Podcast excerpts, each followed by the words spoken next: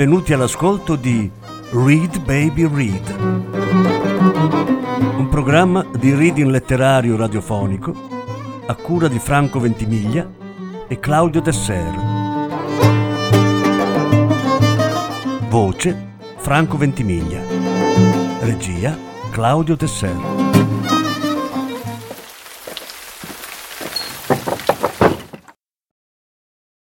Joseph Roth La leggenda del Santo Vivitore. Lettura in tre parti. Prima parte.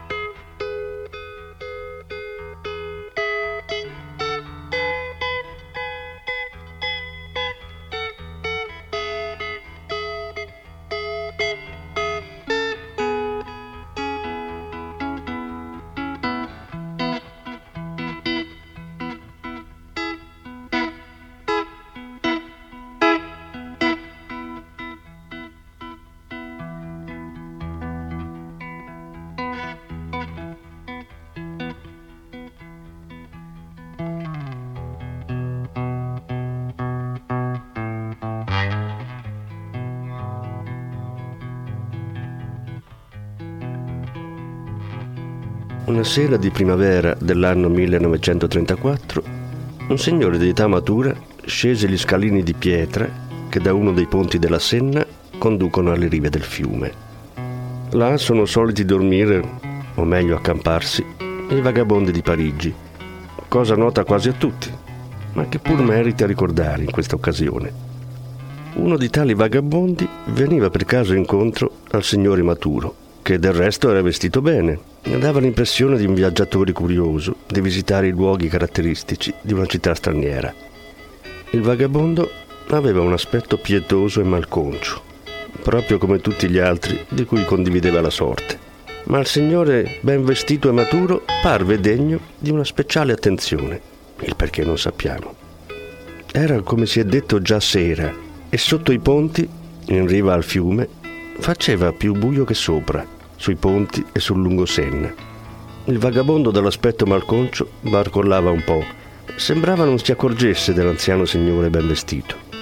Costui invece, che non barcollava affatto, ma veniva dritto, con passo sicuro, si era evidentemente già accorto di lontano dell'uomo barcollante. Il signore maturo sbarrò addirittura il passo all'uomo malconcio. Entrambi si fermarono, l'uno di fronte all'altro. Dove va, fratello? Chiese l'anziano signore ben vestito. L'altro lo guardò un momento, poi disse: Non sapevo di avere un fratello e non so dove la strada mi porta. Io cercherò di indicarle la strada, disse il signore. Ma non deve inquietarsi con me se la prego di un favore insolito. Sono pronto a ogni servizio, rispose il vagabondo. Vedo bene che lei ha qualche difetto ma è Dio a porla sulla mia strada. Lei avrà sicuramente bisogno di soldi. Non se la prenda a male per queste parole. Io ne ho troppi. Non vuole dirmi francamente di quanto ha bisogno, almeno per il momento?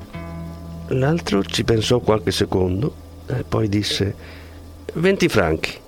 Ma è senz'altro troppo poco, rispose il signore. Gliene occorreranno certamente 200. Il vagabondo indietreggiò di un passo, pareva sul punto di cadere. Tuttavia riuscì a rimanere in piedi, pur barcollante. E poi disse: È chiaro che preferisco 200 franchi a 20, ma sono un uomo d'onore. Pare che lei non mi capisca. Il denaro che mi offre non posso accettarlo. E questo per i seguenti motivi. Primo, perché non ho il piacere di conoscerla. Secondo, perché non so come e quando potrò renderglielo. Terzo, perché lei non ha nemmeno la possibilità di sollecitarne la restituzione. Non ho infatti un indirizzo. Sto quasi ogni giorno sotto un ponte o l'altro di questo fiume. Ma come ho già affermato una volta, sono un uomo d'onore anche se senza indirizzo. Anch'io non ho indirizzo, rispose il signore Maturo. Vivo anch'io ogni giorno sotto un ponte o l'altro. Ciò nonostante la prego di accettare amichevolmente i 200 franchi. Una somma ridicola del resto per un uomo come lei. Per quanto riguarda la restituzione, devo ora fare un discorso più lungo per spiegarle come mai non posso indicare per esempio una banca cui poter rendere il denaro. Deve sapere che sono diventato cristiano dopo aver letto la storia della piccola Teresa di Lisieux. E adesso sono particolarmente devoto a quella statuetta della Santa che è nella cappella di Santa Maria di Batignolles e che lei non avrà difficoltà a trovare. Non appena dunque avrà i miseri 200 franchi, se la sua coscienza la spingerà a non rimanere in debito di questa somma ridicola, vada, la prego, nella chiesa di Santa Maria di Batignolles e depositi là, nelle mani del prete che avrà appena finito di dire la messa, il denaro. Perché se c'è qualcuno a cui lei è debitore, non può essere altri che la piccola Santa Teresa. Ma non si dimentichi, nella chiesa di Santa Maria di Batignolles. Vedo, disse a questo punto il vagabondo, che lei ha compreso benissimo me e la mia onorabilità. Le prometto che manterrò la parola, ma posso andare alla messa solo la domenica. Va bene, la domenica, disse il signore anziano. Tolse 200 franchi dal portafoglio, li dette all'uomo barcollante e aggiunse la ringrazio. Per me è stato un piacere, rispose questi, e svanì subito nel buio profondo. Infatti, nel frattempo, giù si era fatto scuro, mentre su, sopra i ponti e sul lungo fiume, si accendevano i lampioni argentei per annunciare la gaia notte di Parigi. Anche il signore ben vestito sparì nelle tenebre. A lui era realmente toccato in sorte il miracolo della conversione e aveva deciso di condurre la vita dei più poveri e per questo viveva sotto i ponti. Ma tornando all'altro, costui era un bevitore, anzi un ubriacone. Si chiamava Andreas e viveva la giornata come molti bevitori. Tanto tempo era passato dall'ultima volta che aveva posseduto 200 franchi. E forse proprio per questo, perché era passato tanto tempo tirò fuori, al fioco chiarore di uno dei rari lampioni che erano sotto i ponti, un pezzetto di carta e un mozzicone di matita e si scrisse l'indirizzo della piccola Santa Teresa e la somma di 200 franchi che da quel momento le doveva. Salì per una delle scale che portano dalle rive della Senna al lungo fiume. Là lo sapeva c'era un ristorante ed egli entrò e mangiò e beve in abbondanza, spendendo molti soldi portandosi via anche un'intera bottiglia per la notte, che aveva intenzione di passare sotto il ponte, come al solito. Si scelse anche un giornale dal cestino della carta straccia, non per leggerlo, ma per coprirsi. I giornali tengono caldo, come sanno tutti i vagabondi.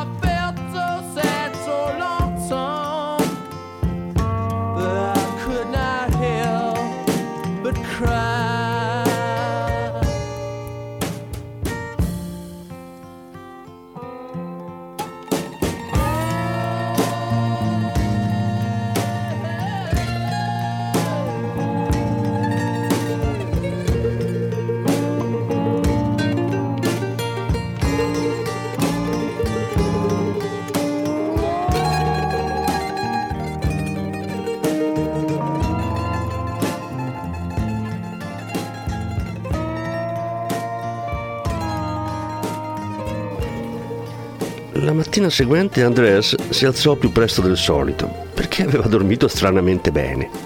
Si ricordò, dopo lunga riflessione, che il giorno prima aveva vissuto un miracolo, un vero miracolo. E poiché pensava di aver dormito particolarmente bene, in quest'ultima notte calda, coperto dal giornale, come da tanti anni non gli succedeva, decise anche di lavarsi, cosa che non faceva da molti mesi, cioè durante la brutta stagione. Ma prima di togliersi i vestiti, si toccò ancora una volta nella tasca sinistra, interna, della giacca, dove, a quanto si ricordava, doveva trovarsi il resto tangibile del miracolo. Poi cercò un posto molto appartato sotto il muraglione della Senne, per lavarsi almeno il viso e il collo. Ma poiché gli parve che da ogni parte uomini, dei poveri uomini della stessa sua specie, degli sciagurati, come all'improvviso li chiamò fra sé, lo potessero osservare mentre si lavava, rinunciò alla fine al suo progetto e si accontentò di immergere solo le mani nell'acqua. Dopodiché si rimise la giacca, di nuovo toccò con la mano il denaro nella tasca interna sinistra e si sentì tutto pulito e addirittura trasformato. Fece il suo ingresso nel giorno, uno dei suoi soliti giorni, che ormai da tempo immemorabile era abituato a dissipare. Deciso a recarsi anche oggi nella solita rue de Catron, dove si trovava il ristorante russo armeno, Taribari, e dove egli investiva in bevande scadenti quel po' di denaro che il caso della giornata gli assegnava. Però al primo chiosco di giornali sulla sua strada si fermò attirato dalle illustrazioni di alcuni settimanali, ma anche preso all'improvviso dalla curiosità di sapere che giorno fosse quello, che data e che nome avesse quel giorno. Comprò quindi un giornale e vide che era un giovedì. E a un tratto si ricordò che lui era nato di giovedì e senza guardare la data decise che proprio quel giorno doveva essere il suo compleanno. E già in preda a una fanciullesca gioia per il giorno di festa, non esitò più un attimo a sacrificare i buoni, anzi nobili propositi, e non entrò nel Taribari, ma giornale in mano, in un locale migliore, per bervi un caffè, magari corretto col rum, e mangiare pane e burro. Andò quindi tutto fiero, nonostante il suo vestito cencioso, in un bistrò per bene. Si sedette a un tavolo, lui che da tanto tempo era abituato solo a stare in piedi al banco, anzi, a starci appoggiato. Ci sedette dunque e siccome davanti al suo posto c'era uno specchio, non poté evitare di osservare il suo viso e fu come fare di nuovo conoscenza con se stesso. Una cosa lo spaventò e subito comprese perché negli ultimi anni aveva tanto temuto gli specchi. Non era bene vedere coi propri occhi la propria rovina. E finché non ci si doveva guardare, era come se non si avesse affatto un viso, o se avesse ancora quello antico, che risaliva al tempo prima della rovina ma ora si spaventò, come si è detto, soprattutto perché confrontava la sua fisionomia con quella dei signori benestanti seduti vicino a lui. Una settimana prima si era fatto radere alla meglio da uno dei suoi compagni di sventura, che di quando in quando erano disposti, per una magra ricompensa, a radere un loro fratello. Ma ora che la decisione era di iniziare una nuova vita, bisognava farsi radere sul serio, con tutte le regole. Risolse di andare da un vero barbiere prima ancora di ordinare qualcosa. Detto fatto, entrò in una bottega di barbiere.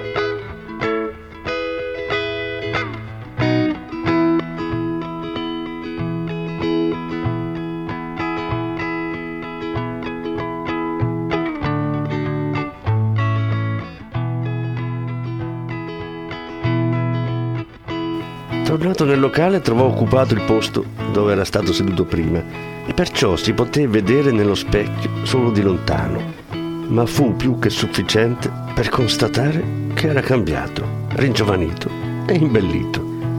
Era proprio come se dal suo viso uscisse uno splendore che rendeva insignificanti i vestiti laceri e il davanti della camicia, visibilmente logoro, e la cravatta a righe bianche e rosse annodata al colletto dagli orli sfilacciati.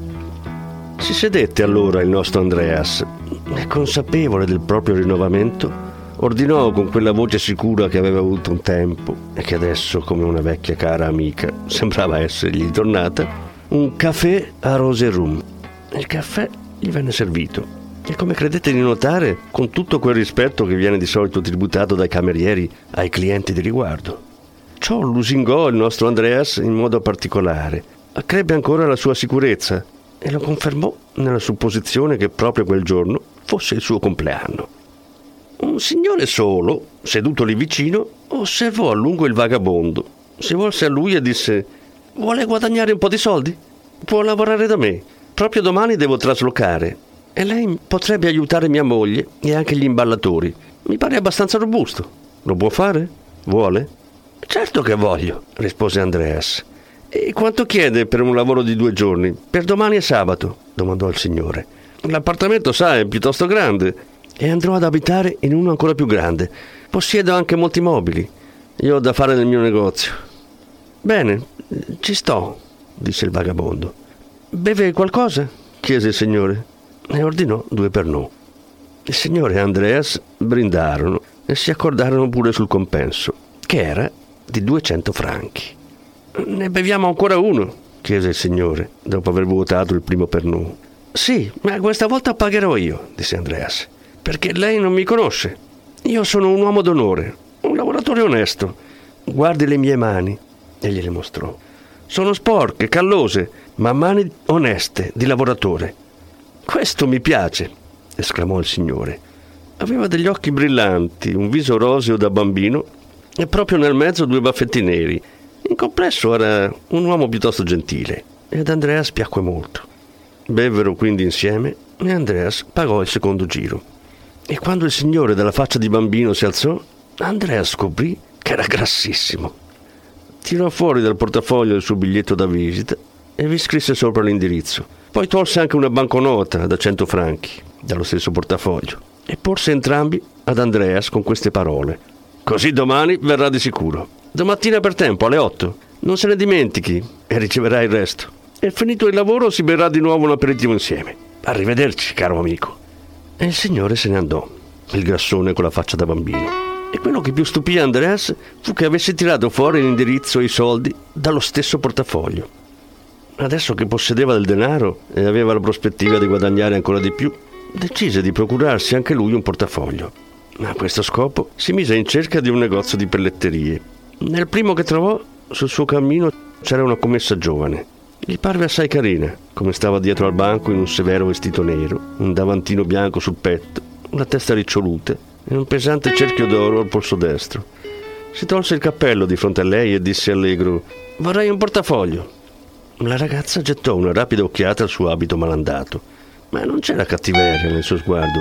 Voleva semplicemente valutare le possibilità del cliente, perché nel suo negozio si trovavano portafogli cari, di medio prezzo e da poco. Per risparmiarsi domande superflue, salì subito su una scaletta e prese una scatola dallo scaffale più alto. Lassù infatti c'erano i portafogli riportati indietro dai clienti che volevano prenderne altri in cambio di quelli. Così Andreas vide che le gambe della ragazza erano molto belle e che portava scarpe molto basse, graziose. E gli tornarono in mente quei tempi mezzo dimenticati, quando lui aveva accarezzato gambe simili e baciato simili piedini. Ma i volti non se li ricordava più, i volti delle donne, a eccezione di uno, quello per cui era stato in prigione. Intanto la ragazza scese dalla scala, aprì la scatola e lui scelse un portafoglio fra quelli che stavano in cima a tutti, senza nemmeno guardarlo bene. Pagò, si rimise il cappello e sorrise alla ragazza, la quale gli restituì il sorriso. Distratto si infilò in tasca il portafoglio nuovo, ma lasciò stare i soldi dove erano. Il portafoglio gli parve all'improvviso senza senso. Piuttosto era tutto preso dalla scala, dalle gambe, dai piedi della ragazza. Per questo si avviò verso Montmartre a cercare quei posti dove un tempo si era divertito. E in una stretta viuzza in salita trovò anche la taverna con le ragazze.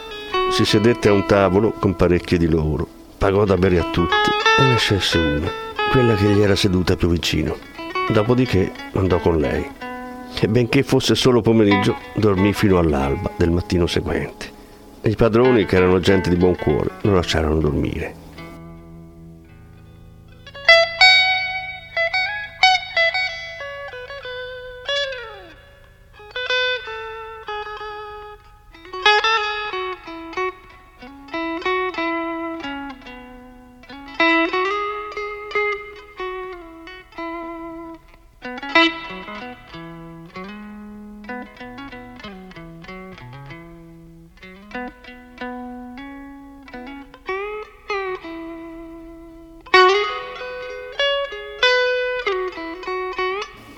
Mattino dopo, venerdì, andò al lavoro dal grassone. Doveva aiutare la signora a imballare e anche se gli imballatori facevano già il loro mestiere, restavano ad Andreas tante cose meno pesanti ma delicate di cui occuparsi. Nel corso della giornata sentì la forza tornare nei suoi muscoli e il lavoro dargli gioia. Perché lui era cresciuto nel lavoro, minatore come suo padre e anche un po' contadino come il nonno se solamente la padrona di casa non l'avesse turbato, con i suoi ordini assurdi, spedendolo nel medesimo istante di qua e di là, così da fargli perdere la testa. Ma anche lei era agitata, Andreas lo capiva.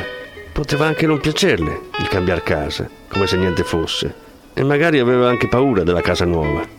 Stava in piedi, vestita di tutto punto, col soprabito, il cappello, i guanti, la borsetta e l'ombrello benché avrebbe dovuto sapere che c'era ancora un giorno e una notte, e anche l'indomani da passare in quella casa. Di tanto in tanto sentiva la necessità di darsi il rossetto sulle labbra. Andreas lo capiva benissimo. Era una signora. Andreas lavorò tutto il giorno. Quando ebbe finito, la padrona gli disse: Torni domattina, puntuale, alle sette. Dalla borsetta tolse un borsellino con dentro monete d'argento. Cercò a lungo, tirò fuori un pezzo da dieci franchi ma lo ripose e poi si decise a prendere cinque franchi. Ecco una mancia, disse, ma non se la beva tutta, aggiunse, e domani sia qui puntuale. Andreas ringraziò, andò via, si beve tutta la mancia, ma non di più, e passò quella notte in un piccolo albergo. Si fece svegliare alle sei di mattina e fresco tornò al lavoro. Green plastic watering for a fake Chinese rubber plant and a fake plastic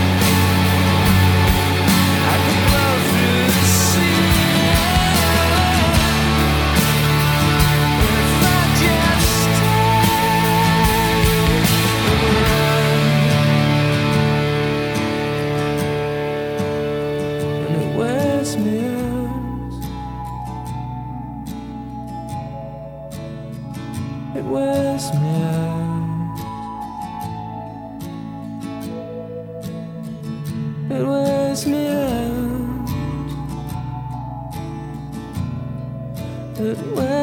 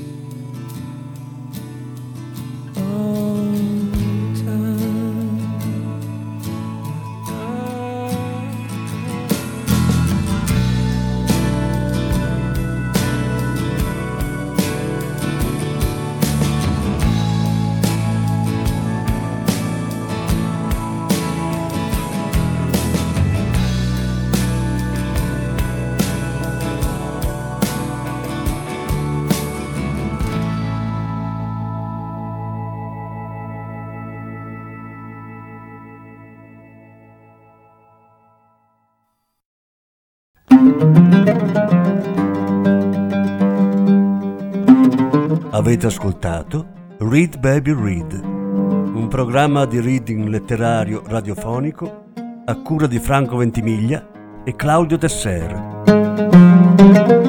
Grazie per l'ascolto, alla prossima settimana. La seconda parte della lettura andrà in onda la prossima settimana.